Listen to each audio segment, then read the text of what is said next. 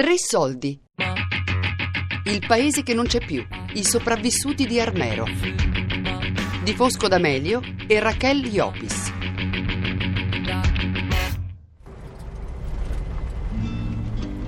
Safari.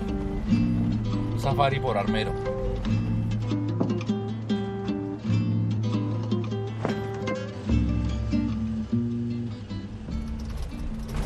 Ustedes están viendo ese piso por donde estamos Come potete vedere, la pavimentazione sotto di noi è quella originale. La strada statale, quella asfaltata, un tempo rimaneva a questo stesso livello. Qui era pieno di costruzioni, non è rimasto niente. Questa parte è stata duramente colpita, perché il canalone del Rio Lagunillas è proprio lì di fronte. E questa era la strada principale per andare al cimitero, il cimitero dell'antico Armero. Lì accadde qualcosa di veramente particolare. La valanga non entrò nel cimitero, lo costeggiò. E in quel luogo dove c'erano tante persone ormai defunte, molte altre trovarono la salvezza. Fa parte di quelle che noi chiamiamo le rovine in piedi. Ma poi, dopo la tragedia, la maggior parte dei sopravvissuti se ne andò e altre persone arrivarono e si portarono via le parti metalliche delle case, le tettoie e le distrussero. y las,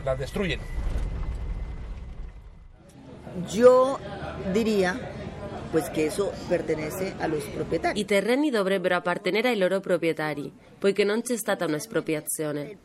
All'inizio il presidente Belisario Betancourt li dichiarò camposanto, ma successivamente fu tutto revocato, perché quelle terre hanno un padrone.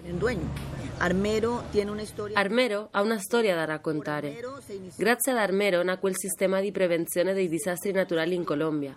Prima non esisteva. Armero è situato in un posto strategico, ha delle rovine, lì si può fare un turismo storico, religioso e culturale, per dire al mondo guardate quello che è successo qui, cosa siamo stati. Se scompaiono queste rovine, che testimoniano ciò che accade ad Armero, un giorno o l'altro costruiranno di nuovo e avverrà ancora una grande tragedia. Tutto questo non può succedere un'altra volta. Entonces resulta de que Armero se acaba en el 13 de noviembre del 85. Armero viene distrutto il 13 novembre del 1985. Ordenanza. Nell'86 si emette un'ordinanza secondo la quale l'antico capoluogo di Armero deve essere trasferito nella frazione di Guayaval. Guayabal. E allora cominciano i casini giuridici. Perché Guayaval inizia a perdere la sua identità. Inizia il conflitto tra le persone di Armero e quelle di Guayaval. Armero prende possesso della frazione e vuole mantenere il suo nome. Nello spostare il capoluogo, arrivano a Guayaval tutte le persone che lavoravano ad Armero. In una frazione di quanti abitanti? 3.000? Tiene 3.000 personas. Diciamo che sono stato l'unico sindaco di Armero Guayaval che è riuscito a mettere insieme i tre organismi di emergenza. E durante le esercitazioni che ho organizzato la gente mi diceva ma a noi interessa di più che si lavori sulla questione dei soccorsi. A quel punto io rispondevo per me l'importante non è soccorrere, per me l'importante è evacuare. Perché se mi concentro sui soccorsi vuol dire che la valanga ci colpirà di nuovo.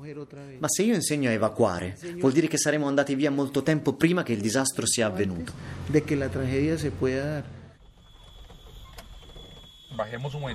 Scendiamo un attimo. De aquí para adentro es el cementerio. Este es el patrimonio fúnebre nuestro. Qua dentro c'è il cimitero, il nostro patrimonio funebre. Sfortunatamente c'è chi ha cominciato a fare stregoneria e riti satanici qui. Noi cerchiamo di evitare questo tipo di cose, ma non sappiamo più cosa fare. Ci sentiamo impotenti. Manca la presenza dell'autorità, che è quella che ha il compito di proteggere questo genere di luoghi.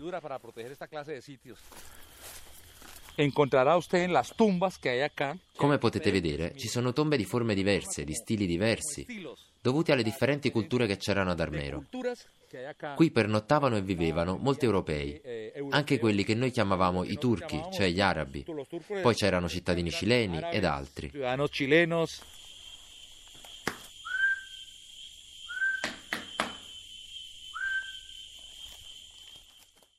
Se roban los dineros. Ci rubano i nostri soldi, ci dividono, non ci danno la possibilità di avere un nuovo paese e ci vietano di entrare nel vecchio armero.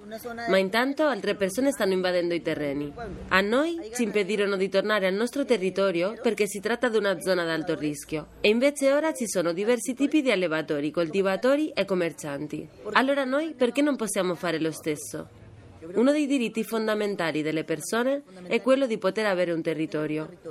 E poi hanno voluto toglierci anche la nostra identità, persino nel documento di identificazione. Ormai non c'è neanche scritto nato ad Armero. Nacido en Armero. Quindi a un certo punto iniziamo a creare delle associazioni, ma eravamo incompatibili, ognuno faceva per conto suo. Infine, per il 25 anniversario della tragedia, riuscimmo a riunire sei associazioni sotto il nome di Federación para el Desarrollo de Armero.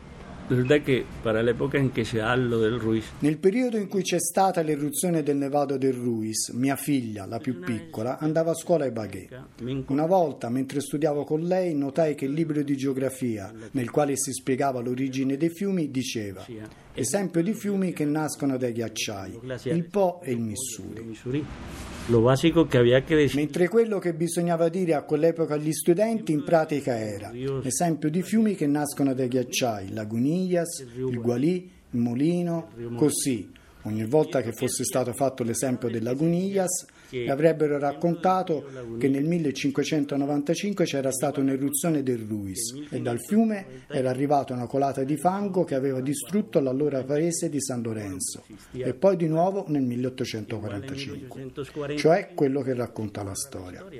L'informazione che si dava nelle zone limitrofe non era pertinente. Mi papà si fue nacido y criado Mio padre era nato e cresciuto nel periodo in cui il paese si chiamava ancora San Lorenzo ed era composto di poche case, alcune delle quali erano di mio nonno. A quell'epoca il sistema di trasporto erano i cavalli e lui aveva delle stalle molto grandi. Y Armero sí siempre era un punto de intersección. Armero è sempre stato un crocevia, quindi mio nonno affittava i suoi cavalli per andare alle città di Onda e Ambalema, dove c'era il porto sul fiume Magdalena. Yo nunca le oí a mi papá, Io non ho mai sentito mio padre parlare di qualcosa del genere, non me ne parlò mai. jamás.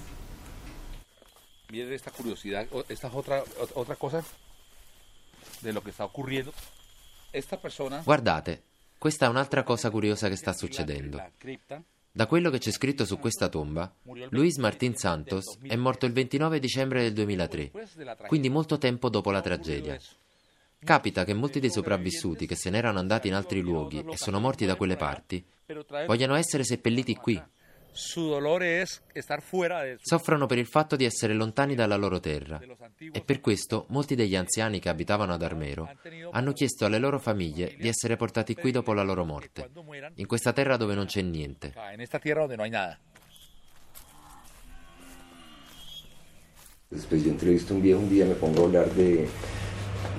Un giorno, mentre intervisto un signore anziano, iniziamo a parlare del cinema ad Armero. E lui mi dice, il teatro Bolivar prese fuoco nel 1961, mi ricordo che aveva le tende rosse. Poi intervisto un altro signore e mi fa, si incendiò nel 59 e le tende erano viola. E poi ancora un altro che ribatte, ma che? Fuori c'era chi vendeva le granite, chi gli spiedini, i film li portavano da Onda barcollando in bicicletta. Mi ricordo che mentre facevo ricerche sulla prostituzione ad Armero, mi misi a parlare con dei vecchietti fantastici sulla settantina e mi raccontarono dei loro primi rapporti sessuali. Arrivavano nella zona di tolleranza in due sulla bicicletta, così c'era sempre qualcuno a controllarla. Ovviamente all'inizio per quei vecchietti era difficile parlare di prostitute. Altre persone hanno paura di parlare o non lo fanno, ma in genere, secondo me, la gente di Armero aveva proprio bisogno di parlare. Tuttora ha bisogno di avere una voce. Alcune persone cercavano addirittura di magnificare Armero. Per molti di loro Armero era come New York. Un signore una volta mi disse che lo stadio di Armero poteva ospitare 15.000 spettatori. E io replicai, non dica stupidaggini, guardi che anch'io sono di Armero. Yo soy de Armero. Questa era la zona di tolleranza, dove c'era la prostituzione. Nell'85 la gente scappò in quella direzione. Qui c'era un lago di fango, ma sistemarono delle tavole di legno per andare verso quelle colline che stanno lì dietro. Più su c'era una sorgente di acque termali che venivano dal vulcano. Lo stabilimento si chiamava Aguas Termales del Tivoli. Il nostro progetto per il futuro è quello di fare una piscina perché la gente venga a fare il bagno come quando c'erano le vasche naturali. Quando estaban las, las piscinas naturales.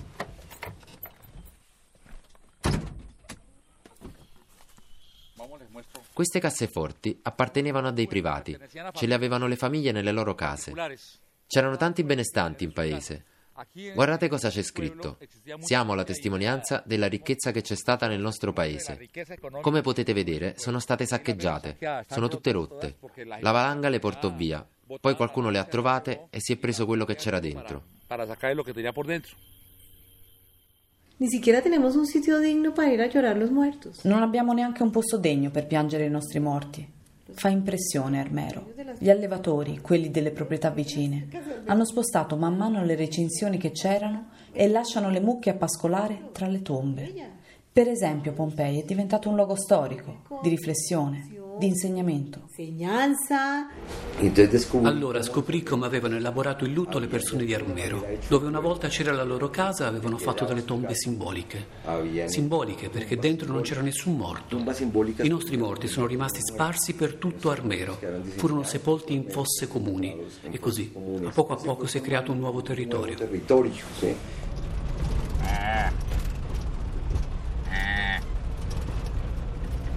Allí vamos, vamos a ir ahorita al sitio Adesso andiamo nel posto in cui si salvò l'ultima sequestrata, cioè l'ultima sopravvissuta, circa 15-20 giorni dopo il disastro. E questa casa qui riuscì a sopravvivere perché aveva una gallina con sé, nutrendosi anche di cipolle. I parenti stavano aspettando che il fango si compattasse per poter portare via il cadavere. Ma quando entrarono a cercarlo, iniziarono a sentire dei rumori e così trovarono l'anziana ancora viva.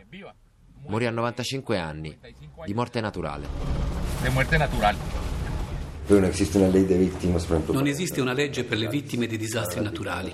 Invece per le vittime del conflitto tra i paramilitari e la guerriglia, sì. È ovvio che in quel caso l'interesse dello Stato è maggiore.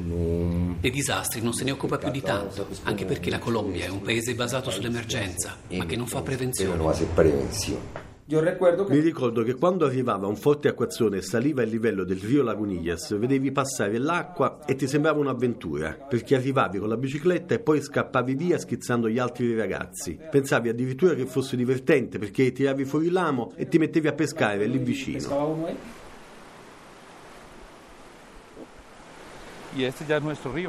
Ed eccolo qui il nostro fiume. Io fui al mese anteriore, vi la... Sono stato ad Armero nei mesi precedenti all'eruzione, quando c'erano le piogge di cenere. Per la gente di paese come noi era una cosa fantastica. A quel tempo non avevo mai visto la neve, pensavo, che bello. Non immaginavamo che Armero sarebbe stato completamente cancellato. A ser borrato completamente. Quella notte, la gente che si chiedeva cosa stesse succedendo accendeva la radio e c'era la musica. Il conduttore era uscito e aveva lasciato una registrazione perché era un giornalista ed era andato alla ricerca della notizia.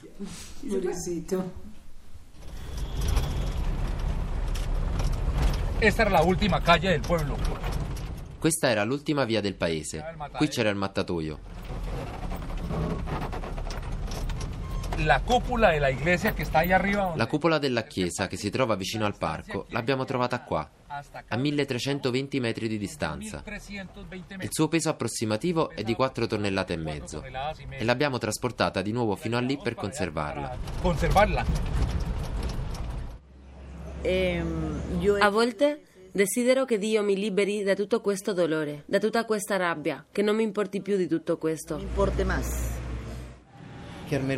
Vorrei che Armero non restasse sepolto e che la gente potesse dire c'è una città che si chiama Armero in mezzo alla Colombia, ai piedi di una montagna. Perché Armero non è mitologia greca né niente del genere, è qualcosa che esiste.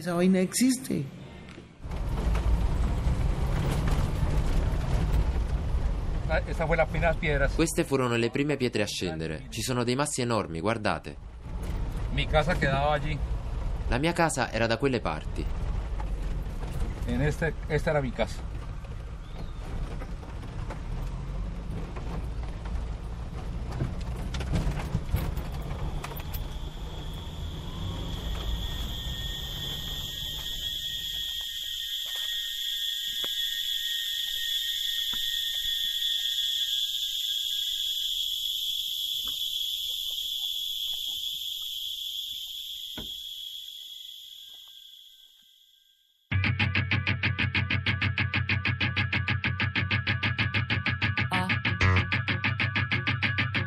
Il paese che non c'è più. I sopravvissuti di Armero. Di Fosco D'Amelio e Raquel Iopis. Tre Soldi è un programma a cura di Fabiana Carobolante, Daria Corrias, Elisabetta Parisi e Lorenzo Pavolini. Podcast su tresoldi.rai.it.